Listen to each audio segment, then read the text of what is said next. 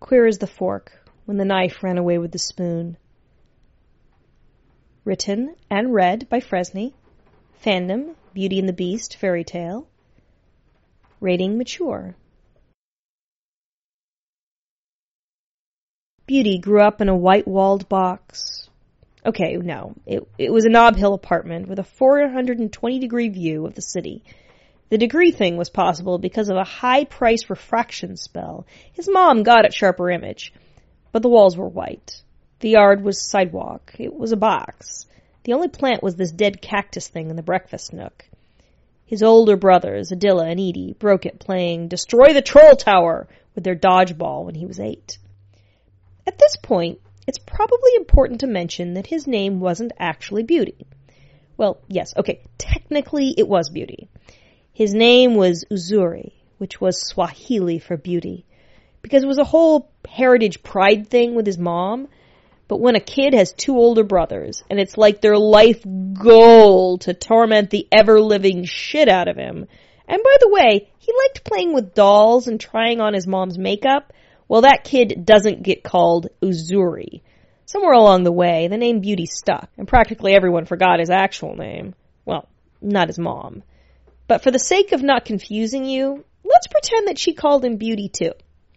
Anywho, at the point that this story starts up, it was just Beauty, Edie, and Mom. Yes, she had a real name, but to Beauty, she was just Mom, who was kind of some big shot at a tall building down in the financial district. Her company did some sort of thing that Beauty could never quite figure out, but it involved moving money around. Dad, he had a name too, but he was just a name to Beauty, had died in a tragic cursed maraschino cherry incident when Beauty was just a baby. Mom didn't like to talk about it. His oldest brother, Adila, wasn't dead, but he worked with Healers Without Borders and wasn't around much. Adila was determined to save the world. Edie wanted to run it. Beauty didn't have a purpose. But all of that was kind of beside the point. The point was where this story started, Beauty was in high school, generally going for invisible, he whispered it every day when he went in those doors into that hard, white, acrid place. And everyone ignored him, so it was true. It's when the teachers stopped calling on him that he realized what was going on. He tried it for real going down to the leather district, while mom was out being corporate. Whispered to his ID that it was 21 and the, and the bouncer let him in. He didn't tell anyone what he could do. He didn't want to end up one of those schools for magic losers. He just wanted to lose himself, be himself, and it was this weird double life. Because Mommy and Edie didn't know, and he'd go to school and struggle through hard, cold rooms that smelled like detergent, with hard, cold teachers' voices, then go out and let pounding beats define him, define his feet and hands and lips, bodies, sweat sliding, hands and fingers. And let's just say he didn't go for the dancing. Neither felt real. He didn't know anyone in either life. It felt like a dream. But that might have been the sleep deprivation. But all of this is beside the point. Because really the point was that one day mom sat him and Edie down and told him that her company had been vaporized in a battle between a giant moth and the great bull of heaven, and the spoon and the knife had run away with all their money. They were going to have to move out of their expensive apartment and go someplace cheaper. Then she put her face in her hands and she cried. Not a single emo tear, not a trickle that made her look tragically beautiful, although she was always pretty to beauty. Great, big, racking sobs that shook her shoulders and left her gulping for air. That was the day that Beauty realized that his mom was a person. Okay, yeah, he'd known it, but it had been an abstract concept, like central air or electricity. That was when he knew it. Edie stood there and stared at her. He said, Mom, what about college? Beauty wanted to hit Edie, but he couldn't. And hold Mom at the same time. Beauty held her, and for the first time, Mom felt small. He brushed his hand across her back. He breathed in the smell of Mom, which was kind of a mix of deodorant and fabric softener in her. He told her that it was going to be okay until she acted like she believed him, until he believed it himself. They left the city behind, left the box apartment and the bus rides down to tiny clubs at 2 a.m. and all of it. Beauty had one life now, and he wasn't sure what to make of that life. The place they ended up was a seedy little house next to a vacant lot on the far side of Ghastly Park. It was full of tree views. It had a view of trees. Cursed, gnarled trees with orange leaves and blue flowers. But they smelled like summer to Beauty. He touched them and they shivered. He whispered to them sometimes and lay beneath the trees until the flowers covered him in blue sky. Edie got a computer job that he complained about a lot. Mom got a job as a temp bookkeeper. Beauty finished out high school in a strange school, not that it mattered.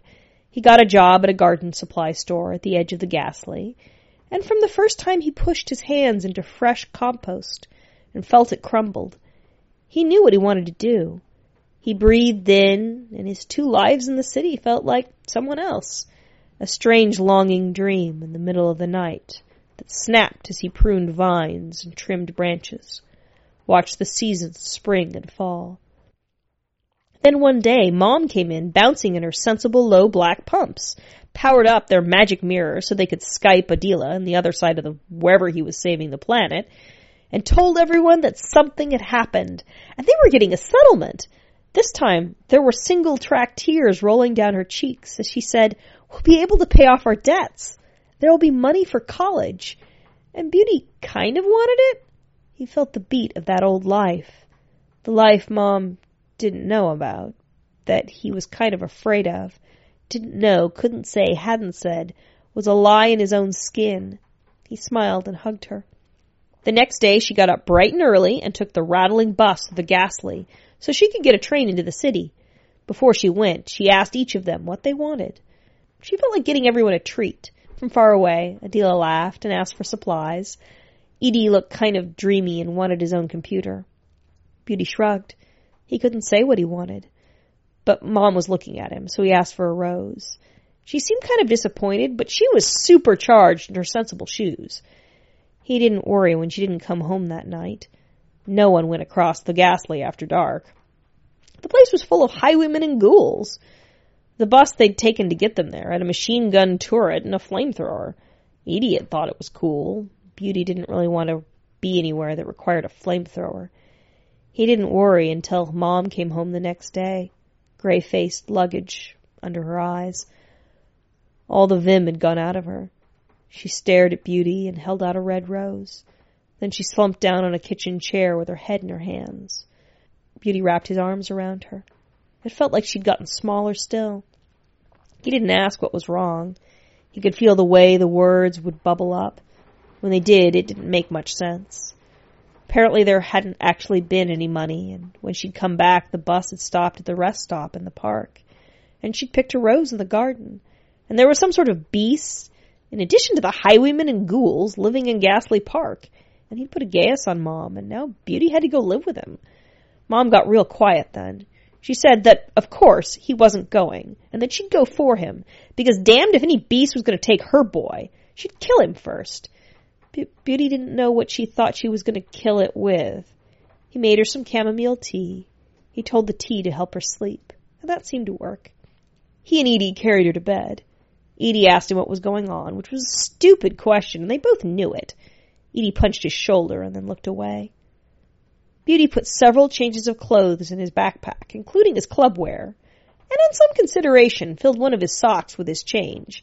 It was an easy weapon, and yet money, and his parrot beak secateurs.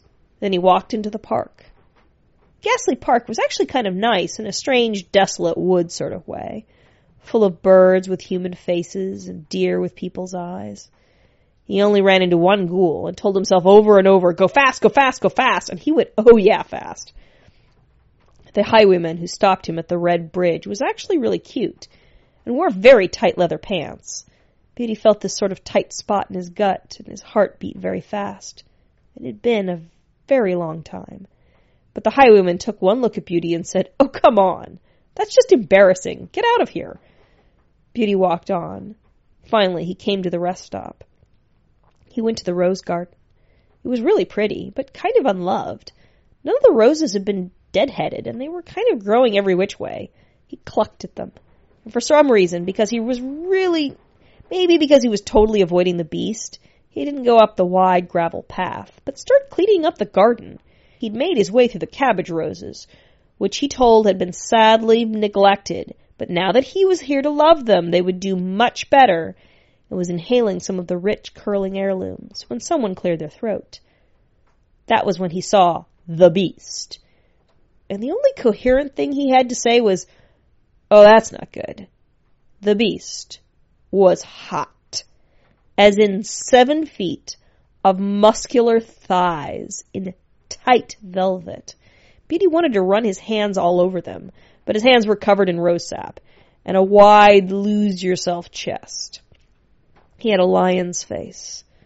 A really sexy lion with wide golden eyes and a thick black mane. Beauty realized that he'd been staring, so he said, Hi, I'm, I'm Beauty. Which is a line. Worked surprisingly well in clubbing. The beast bowed and said, uh, huh, I, I, was expecting, he trailed off. Beauty sighed, just his luck. Uh, a girl? Yeah, I get that. He waved his secateurs at the rose garden. You really should take better care of your roses. Beast looked kind of embarrassed. He looked at the gravel and then at the roses. So, uh, you know, if I'm not what you were expecting, I could, um, go. Beauty shrugged, because what else was he going to do? He scratched the side of his nose, almost poked his own eye out, which was just brilliant. Beast coughed in a slow sort of boom. No, no, uh, then he turned around, and Beauty guessed he was supposed to follow him, and since the view from the rear was nice? He did. Beast did not live in a house. He did not live in a box. He lived in a marble palace full of soft carpets and rich dark paintings and tiny spaces just begging to be a nook for two. Beauty followed Beast up some carved wooden stairs, the wood silky smooth under his fingers. Lights came on and off as they went into and out of rooms. It could be a spell. It could be the clapper. Hopefully not the clap. Hard to say. Finally, they came to a pretty princess room. Beast coughed. Uh, this is your room. Beauty looked at the room. He looked at Beast. Now, it was true he wasn't exactly butch, but seriously, a 12 year old girl with a unicorn fetish, armed with a bedazzler, would find this room a bit much. But what the hell? Beauty jumped on the bed, which was like floating on a very comfy pink cloud. Beast kept his eyes fixed on the pink unicorn wallpaper. Please, join me for dinner. Beauty flopped back and stretched out his long legs, which he liked to think were his best feature. Sure thing. Beauty waited until Beast left before redecorating. It felt weird because he'd never just done something like this before. It had always been something secret, something anonymous, which in a way made the whole thing feel kind of amazing, kind of alive, tilting the colors and fabrics and textures until everything was just soft. Then he got dressed in his best let's fuck clothes, because as long as he was in the palace of a beast in the middle of an enchanted forest, he wanted to put his best foot forward. He went to the door and said, uh, well? A helpful light flickered down the hall. He followed the lights until he came to a banquet hall. A long table sat empty except for two chairs. Beast sat at one of them. Beauty's chair was at the other end, which, well, hell with that. Beauty dragged his chair down next to Beast, who, as he got a load of Beauty's pants and net shirt, said, uh, um, which was a start. Beauty smiled brightly. Hi. He sat down and leaned forward. So, now that you've got me here, what next? Beast cleared his throat, stared at something midway point across the room. Uh, Beauty, will you marry me? Beauty paused. I don't think that's legal. Decided that a marriage proposal indicated some sort of interest. He got out of his chair and slid into Beast's extremely comfortable lap. Brushed his fingers through Beast's mane, which was rougher than it looked, but there were soft, short hairs underneath, like a secret. Trailed his fingers up Beast's cheek. Beast swallowed, glanced at him. Is that a yes? Beauty cupped Beast's face in his hands and kissed him, strange and sharp and electric with cutting teeth. Breathed into him. No. Offered him a truth. If I don't know me, how can you know me? Then he kissed him there. Sat there forever. Kept his hands on his face, just kissing. Nothing more, lips exploring new landscapes until they were breathless. Until he could feel Beast's heart pounding a familiar rhythm. Beauty pulled away, looked at Beast, looked into his wide golden eyes. He felt that doubled version of himself whispering to keep going. But he didn't. He slid off and said, You mentioned dinner. Beast stared at him. Then he laughed in a long, low booms until tears came from his eyes. Beauty rolled his eyes at him because it wasn't that funny. Then dinner served itself, and it wasn't a TV dinner. Flavors Beauty had never imagined. Textures, mingling on his tongue. That first meal, they didn't talk. Beauty inhaled. Then he got up, brushed a hand on Beast's arm, and left the room. Lay in his very comfortable bed and told himself, this is a very bad idea. He fell asleep on that thought. The next day he woke to the smell of delicious. He consumed breakfast in bed that sidled right up to him. Then he dressed in his workingest clothes and went to the defense of that poor neglected garden. Eventually he looked up, and Beast was sitting on a low bench, watching him. For lack of anything else. Beauty talked to Beast about the dangers of aphids, and dry rot, and anything else that came to mind. Lunch walked itself out, then they went back to the palace. Beauty cleaned up, reclubwared himself, and went down to dinner. Beast licked his lips, and in a very hesitant voice, asked Beauty to marry him. Beauty grinned and said no, slid into Beast's lap kissed his way down Beast's face, played with that ridiculous lace shirt of his, and looked up through his lashes, unlacing his way down. Beast's breath caught in his wide chest. His heart beat a rapid drum. What are you doing? Beauty grinned, because it was fairly self-explanatory, and worked his way down. Beast didn't stop him, just caught his breath, Beauty realized that he was purring in a long, low vibration that set Beauty's mind to all sorts of things. He slid further down, opened other things, and explored his way to the end, and Beast's purr rumbling in his mouth until he was full of it. Beast's hands on his shoulder, claws on his shoulder digging and piercing his skin enough to hurt. A slight, sharp hurt that matched the grind of his knees into the soft carpet. Everything and nothing like those anonymous meetings in club bathrooms. Soft and sweet where they'd been hard and bitter. Beast tasted like wild clover honey that filled him with forever and a day. Beauty swallowed all that down. Greedy. He'd always been greedy for the more that he'd allowed himself in his divided life. He sat back on his heels and looked up at Beast, who breathed like a marathon, his wide golden eyes dark in the candlelight. Beauty threw himself into his chair. He hated to say it, but it had to be said. What about dinner? I'm starving.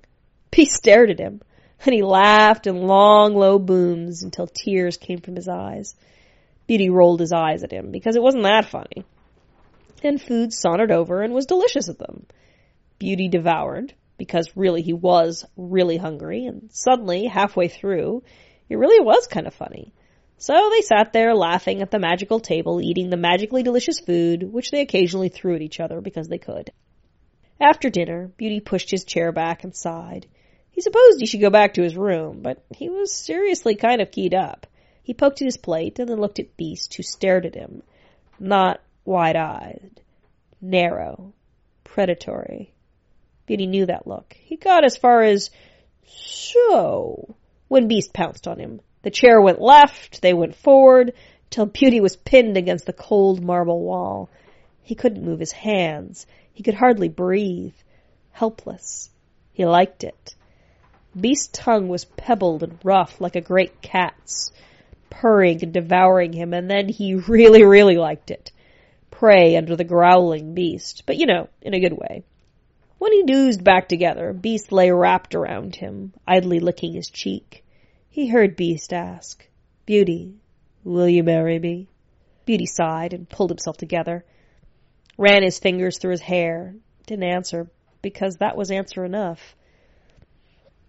He woke up in the morning and thought it was a dream until he stretched. Pains in strange places, marks in his skin that traced a pattern on down. He fell back into his cloud with a laugh. Then he threw on his clothes, raced through the cereal, whose bowl did a little dance at him, and went down to the gardens. Beast found him by mid-morning, and he couldn't help but smile at him, just laugh to see him. The dew on the roses, thorns pricked in love patterns on his wrists, and he told Beast the proper way to make compost, which meandered into a muse of could magic food be composted? He made it as far as maybe before he had other things to think about. And yes, the smell of crushed rose petals drifting down impressed themselves into the very core of him then. He found himself going around the palace turning the wallpaper to rose patterns. Beast watched him do it, traced idle patterns in his skin. It was like heaven. Except it wasn't, because Beast would ask if Beauty would marry him. Kisses and alcoves and new uses for olive oil and sea salt, slick as the sea and surged. Beauty devoured, consuming, saying no. He hardly even knew why. Maybe because he was afraid it would stop. Not that they didn't do other things. Beauty did have a brain or something. Beast showed him his library, which was full of really thick books. The library chair was nice, though. What? Beauty was only human. Beast showed him a room full of mirrors and glass, each one showing a different scene. Beauty watched Mom, luggage under her eyes. He listened to her too, her and Edie. Adela, struggling against illnesses he couldn't even see. Weeks of that, of alcoves and salt, roses and watching and questions. He watched his big brother, strong as the world so far away. He watched him grow sick. He seemed almost close enough to touch. It would be nice at this point to say something nice, but in the midst of everything, Beauty watched his big brother fade away and die watched the light fade from his eyes, touched the mirror but couldn't reach out to say goodbye. Beauty slumped to the floor and he realized in that moment he hadn't known it. He wanted so much to tell Adela who he was, what he was, tell him, speak to him, and he couldn't. So he sat on the carpeted floor patterned in roses and he cried, shudders that shook his shoulders and took his breath as Beast held him petted in random patterns down his back, whispering, It will be fine. Rest. It will be fine. In the morning there was a note with breakfast. Uzuri, it's time to go home. He stared at the paper a long time. For a moment he did not recognize his own name, the name of his birth. Beauty felt. He didn't know what he felt. He stumbled down the stairs, lights flicked in distress at him. He thought briefly of finding Beast, but really he wanted Mom. He wanted her arms. How he got home he couldn't have said. He walked. Nothing bothered him. Not highwaymen, not ghouls, not man or beast. Until he came to his home, his tiny home. Mom opened the door at his knock. He didn't even know where he'd left his key. She took one look and she knew. They cried together. Edie came home. They wept again. Clung to each other in the faded room. That night he slept in his narrow bed again. It felt like trying to crawl back into old skin. Old pants two sizes outgrown. He got up around 3 a.m. Found his mother in the kitchen. They stared at each other like shucked ghouls. He smoothed his hands along the tabletop. Cheap formica smoothed to the touch. He swallowed, dry phlegm that stuck in his throat. He opened his mouth to say what he had to say. Mom said, I know, honey. She put her hand over his. I know. He shook then, trembled like a runner. She looked down. But I think you need to tell me. So he did. He told her himself. As he spoke, he knew who he was then. He'd known that he hadn't known until this moment, but he hadn't known what that meant. He brushed the table with his hands, and he asked it to be its better oak self, and it was. He stood up. I've got to go back. Mom stood up. She had her purple traveling purse in her hand. She gave him a mom look. Beauty, I didn't follow you once. If you think I'm letting you go back without me, you are mistaken. Now jump in the shower so you'll look nice when we get there. Put on some clean underwear. He said, But Edie, he's an adult. He can put on his own underwear. He can come later. Mom put her hand on his shoulder, and he remembered again that Mom was a person. It was all there in her eyes. They walked back to the palace together, through the forest with its ghouls. Mom beat one with her purse. The highwayman took one look and faded into the forest. Finally, they got to the palace. When they got there, the roses were all dying. Petals scattered on the ground and curled on themselves. Beauty called out, Beast, where are you? He ran, he ran up and down halls, but none of the lights flickered at him. He kept calling, Beast, where are you?